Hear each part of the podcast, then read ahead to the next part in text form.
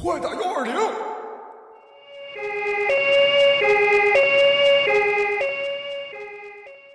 小凤从梦中惊醒，撑开眼皮，缓缓抬起头，眼珠代替头的转动，从右往左扫视了一遍，才意识到刚刚那叫声发生在梦里。唉，他泄了口气。紧绷的身体瘫软下去，梦里的声音渐渐淡化，像是雪花掉进了水里，眨几下眼皮就消失了。怎么努力回忆也想不起梦的内容。如果没有梦，一觉到天亮，那么沉睡那段时空是什么呢？小凤想起课上老师偶然谈及的死亡，嘴角抽动了两下。是可怕的，是可怜的。或者死亡根本就是对于生命的一种无声的反讽。此时闹钟才后知后觉的响起来，刺耳的声音打断了小凤的遐思。家里的人早就走得干干净净了，各有各的忙。小凤掀开被子，露出白花花的双腿，没什么血色，可能是皮肤单薄的缘故吧。青筋清晰的展示着他们的脉络走向。下床的动作拖泥带水。快走到洗手间的时候，回头看了一眼，此时的被褥想必已经凉透了吧。他的小腹抵着凸出来的面池边缘，拿起杯子拧开龙头，接了半杯，又把龙头拧紧。口杯碰到唇边，抿了一口，含住，放下杯子，双手挤着牙膏从底部往上。牙膏三天前就见底儿了，但小凤仍旧不依不饶，最终还是挤出了半个小拇指甲。大小的牙膏点在了早就炸开了毛的牙刷上，牙刷伸进杯底沾湿，吐掉嘴里的水，到此刷牙的准备动作才算结束。上下左右来回往复，一切慢而有序的进行着，生怕弄疼了牙龈。洗漱完毕之后，回到客厅，沙发茶几的玻璃下压着一张小白狗的照片，小凤隔着玻璃摸了摸，鼻孔里沉沉的出气。他叫阿福，一年前死于心脏衰竭。阿福的旁边还有一张老照片。此时的小凤回到卧室，穿上校服，红白黄相间，廉价的运动服材质，可能是洗的次数太多，虽然干干净净，但还是没了样子。配套的裤子已经从衣柜里消失，怎么觅也找不到踪迹。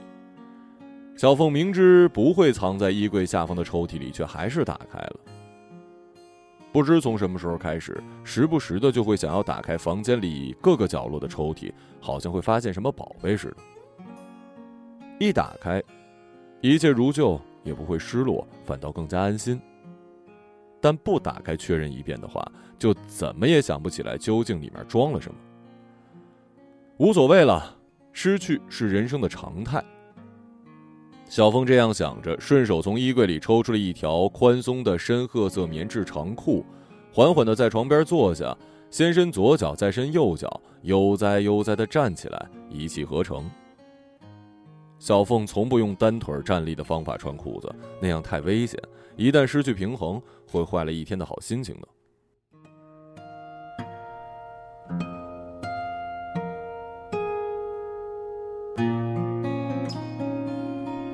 他直起身子，再次站在衣柜前，关上门，对着嵌在门里的全身镜照了照。镜子上方贴了两张纸条，一张字迹歪歪扭扭，另一张写了一行行数字。小凤把校服的拉链自下而上磕磕绊绊拉上，嗯，是该换一个了。虽然这么想着，还是对着镜子里的校服露出了满意的笑，接着把头发撩到耳后，徒手捏出了一对羊角辫儿。别说早已经不是七八岁的小姑娘了，就算是这个年代，也没有人会扎这样的款式吧。她服从般的放手，又拢了拢松软的短发。今天可不是普通的一天。小凤决定不去上课，一想到要坐在那帮格格不入的人群里，看着讲台上那几个道貌岸然的老师高谈阔论，就犯困。如果不是有几个要好的朋友，以及还算是丰盛可口的午餐，他可一次都不想去。他摸出藏在枕头下面的手机，最近联系人里的第一个，确认拨号。老公啊，小凤清了清嗓子，抬高了音调。哎，别老公老公的叫，怪别扭的。怪谁呀？要怪怪你爹去，让你姓这么个姓儿。听筒那边传来了人群混杂的车流声。哎，快快快，说事儿。一分钟还没到呢，急什么呀？说吧，你到哪儿了？正要出门。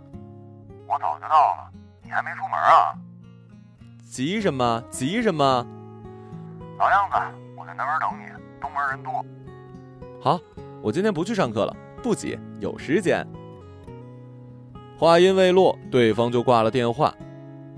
又不是你打过来的，省哪门子电话费呀？小凤笑吟吟的对着房间里的空气抱怨：“无论心情多么愉悦，小凤下楼永远是轻手轻脚，生怕惊动了周围的邻居。手扶着楼梯边上的绿漆木质扶手，一步步的下楼。即便如此，还是没能在这个时间段躲过与附近熟悉面孔的日常巧遇。哦，起这么早去学雷锋啊？”一个男人，橘黄色上衣，橘黄色裤子，很明显是一套。上衣有两道白杠横在胸前。小凤不想多费口舌，点了点头，算是打过招呼了。你是不是染发了？嗯，没有。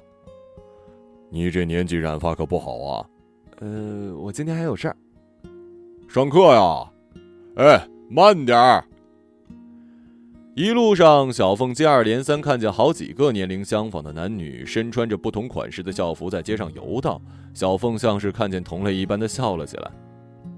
见面地点就在小凤家附近的公园，只不过要从东门绕到南门颇费功夫。哎，这儿这儿这儿！他在南门边上的一棵松树底下招手，右肩膀上挎着一个深蓝色的牛仔布包。小凤加快几下脚步，确认是他，脚步又慢了起来。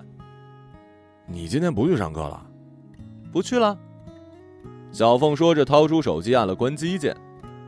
真不去了？说不去就不去。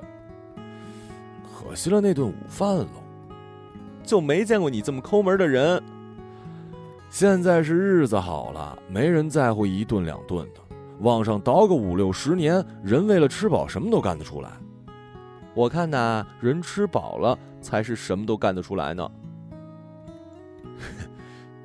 也对哈，今天去哪儿啊？去河西吧。河西公园离这儿远着呢。我知道有近道。这也是公园，就这儿不行吗？这儿熟人多。你这胆子也真是。河西离我们家近，中午买点菜去我们家吃。你们家没人啊？没人啊，我想吃螃蟹。这季节螃蟹又贵又不好吃的，瞎说！螃蟹就是最贵的时候最好吃。好好好，吃螃蟹。我我就是不太会做，也不会挑，捡大个公的清蒸就行。他跟在小峰后头，一个劲儿的点头说好。老公啊，哎，不是说了吗？别老公老公的叫。小凤指着路边一玻璃瓶，他顺着小凤手指的方向看过去，怎么害臊啊？不是难听。住我家楼下一小孩，才刚上大班的样子吧，就敢跟他们班同学老刘老赵的叫，这都什么叫法啊？他说着，弓下身帮忙拾起了绿化带里的玻璃瓶子。这倒是，真要是一个八十多遇到一个六十多的。也都是小王小李的叫啊。小凤从他手里接过瓶子，用手抹了抹上面的泥，对着天空照了照，满意的塞进了他的牛仔布包。你说这世界是不是倒过来了？小屁孩儿都敢这么叫小屁孩儿了？他继续把布包挎上肩。可能吧，反正我的世界是越来越小了，小到只剩咱们两个。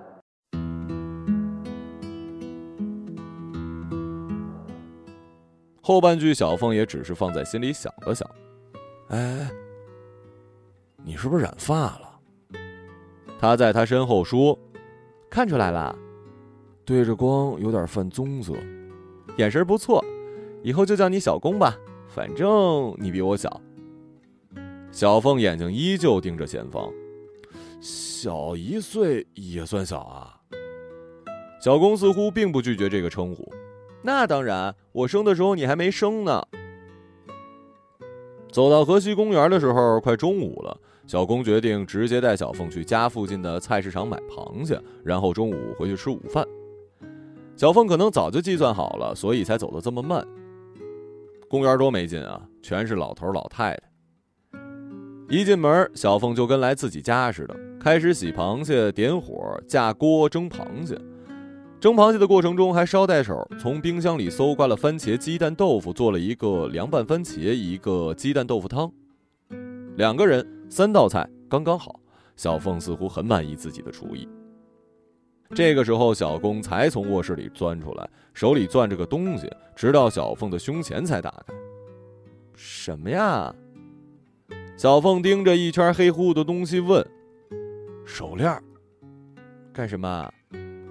送给你。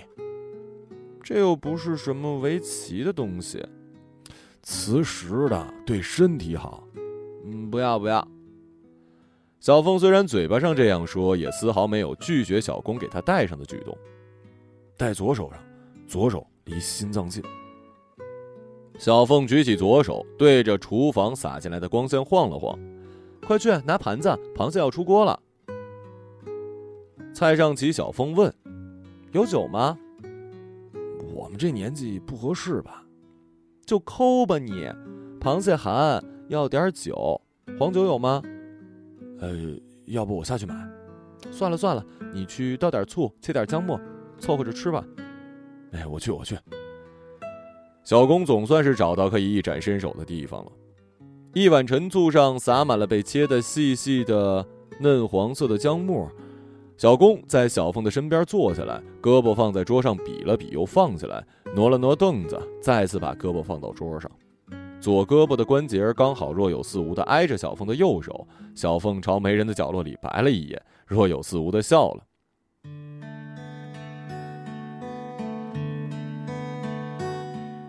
你说，我们这样，将来家里人会同意吗？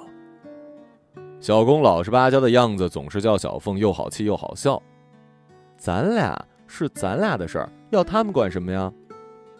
小凤说着，夹了一片番茄到小公碗里。万一将来咱们要结婚，谁要和你结婚啊？赶紧吃饭吧你！小公猛地对着碗里的番茄爬了两下，两次快到嘴边的番茄都滑到了碗底。你怎么跟个小孩似的呀？小凤说着，忍不住笑了起来。小凤，我最近老是做梦，昨天晚上我就梦见咱俩结婚了，但是家里人不同意，两家人吵得可难听了。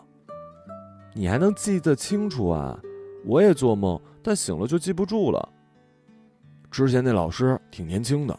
据说刘洋回来的，得了吧，刘洋回来的谁愿意去教我们呀？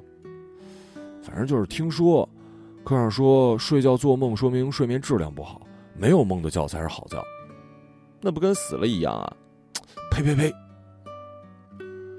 除了在小公面前，对于死亡这个话题，小凤是闭口不谈的，就算在家里也会刻意的避开，似乎那是大多数人的忌讳。但他自己倒无所谓，觉得死了肯定不能讨论生的问题。那么生的时候干嘛不能好好讨论死呢？必然要来的事情，难道不应该提前做好准备吗？就像课前的预习，就像火灾发生以前的逃生演习。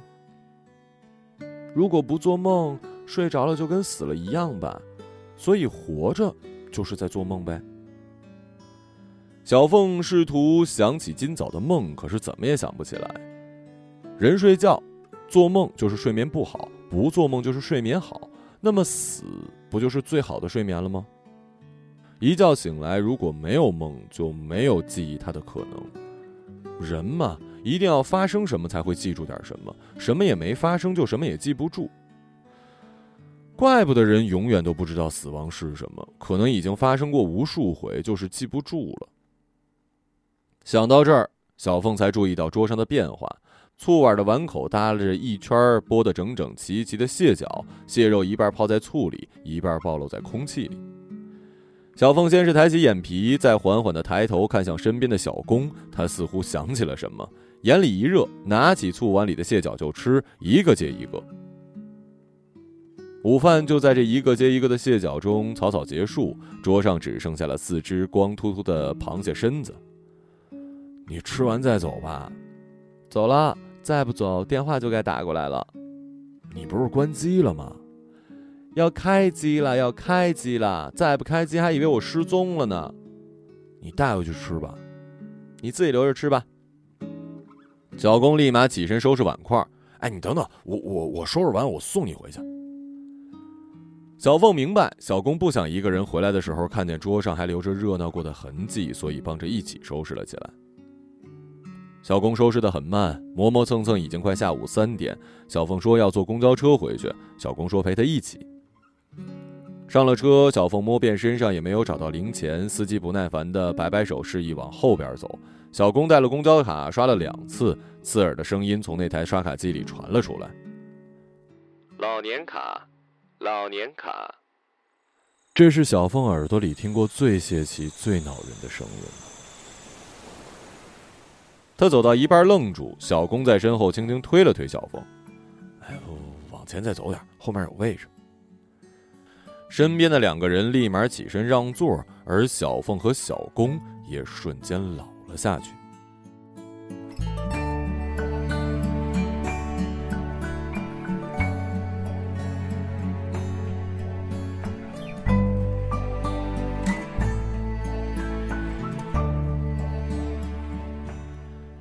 动作也慢了下来，筋骨一下子泄了劲儿。小凤似乎有点不服气，用力往下一坐，腰间瞬间传来了细微的声响。这一下坐下去，想站起来就难了。到了站，小凤和小公下了车。小凤这次走在小公的后边。你今天穿的裤衩儿是不是红色的呀？你怎么知道的？刚才你在车上一坐下来，那红裤头就从你拉链里跑出来了。你现在才说呀？刚才刚才人多嘛？小凤笑得像是早上刚见到小公时一样。小公拉了半天，拉链也没动静，索性提了提裤子，把上衣往下扯了扯。起风了，小峰看见小公鼻子下挂着亮晶晶的东西，从校服口袋里掏出了一块叠得严严实实的手绢，一层层小心翼翼地翻开，那里面是一张面额五十的人民币，还有好几张十块的。他从里面抽了六十块递给小公。那，这是螃蟹的钱。你这是什么意思啊？我这可不是说你抠，拿着。我不能要，拿着。小凤提高嗓门，小公立马接过钱，攥在手心里。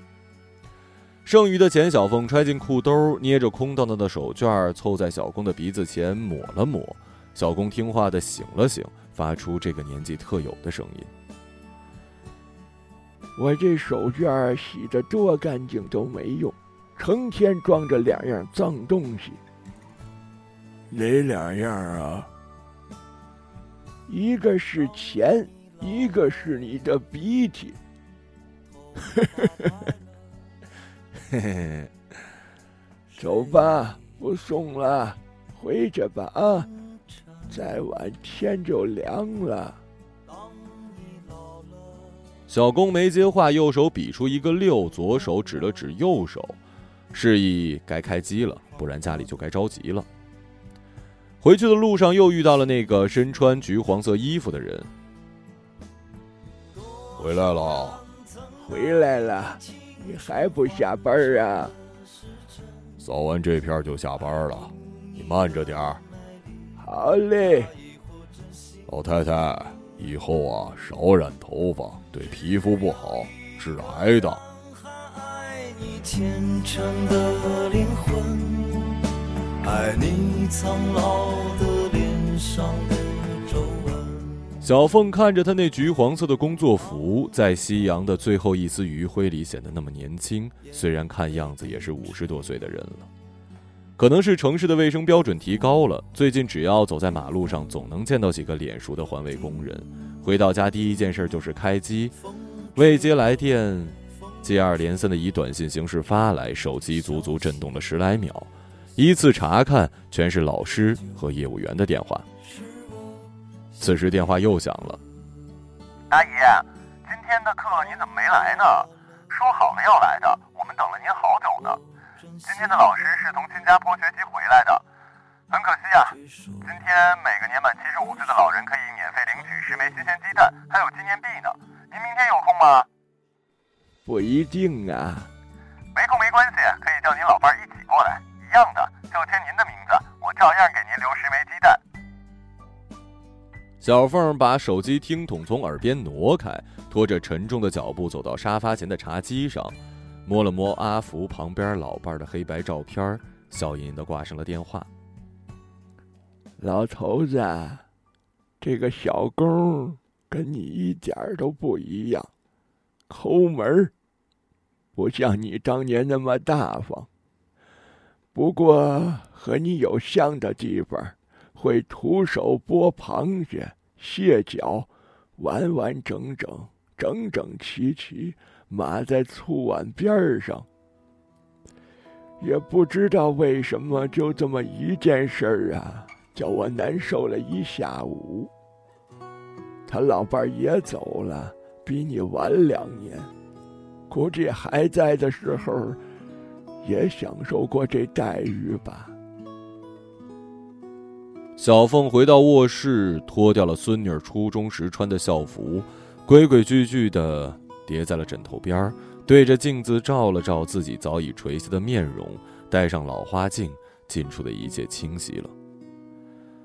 镜子上两张纸条，一张是孙女儿小学时写的：“姥姥要乖，要按时吃降压药，我会让姥爷监督你的。”另一张是老伴儿写的：“公安，幺幺零，医院，幺二零，火警。”幺幺九，女儿，女婿。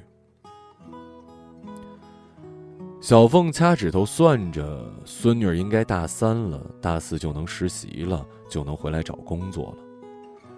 想起在孙女儿还很小的时候，女儿就离了婚，想起和老伴一起照顾女儿和孙女的日子，呼吸开始不受控制的颤抖。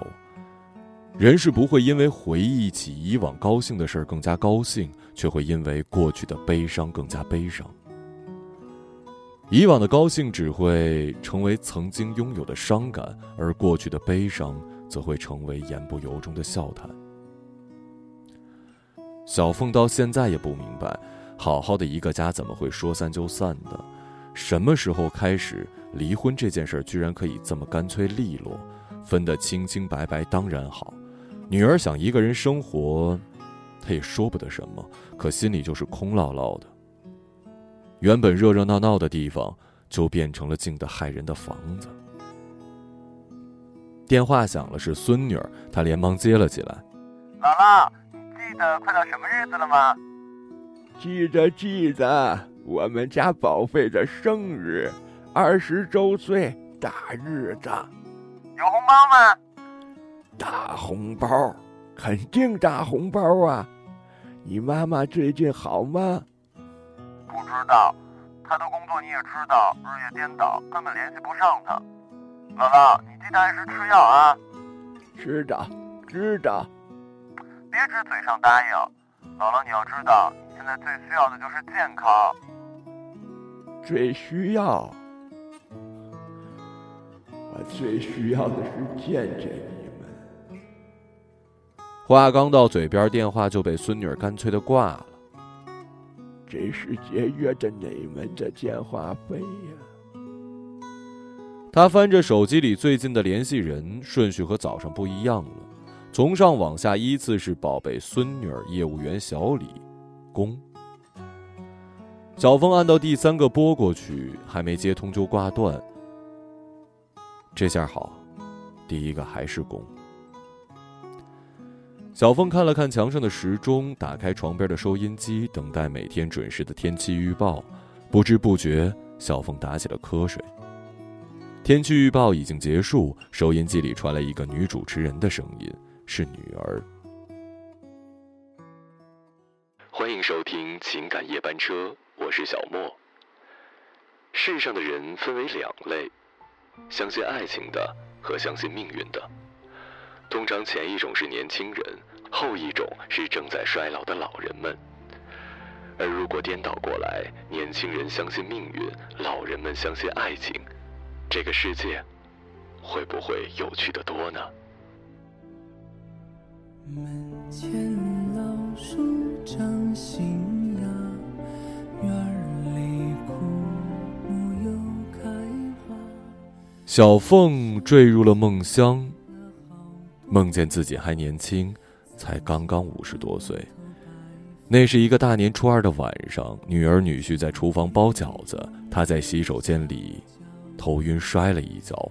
电视机开得很大声，只有老伴儿听见他摔跤的动静，推开洗手间的门，扶着他大喊：“快打幺二零！”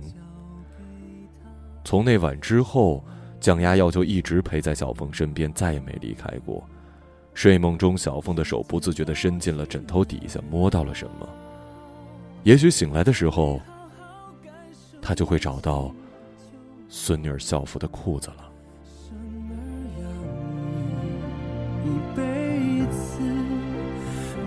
子，都是孩子哭了笑了，时间都去哪儿了？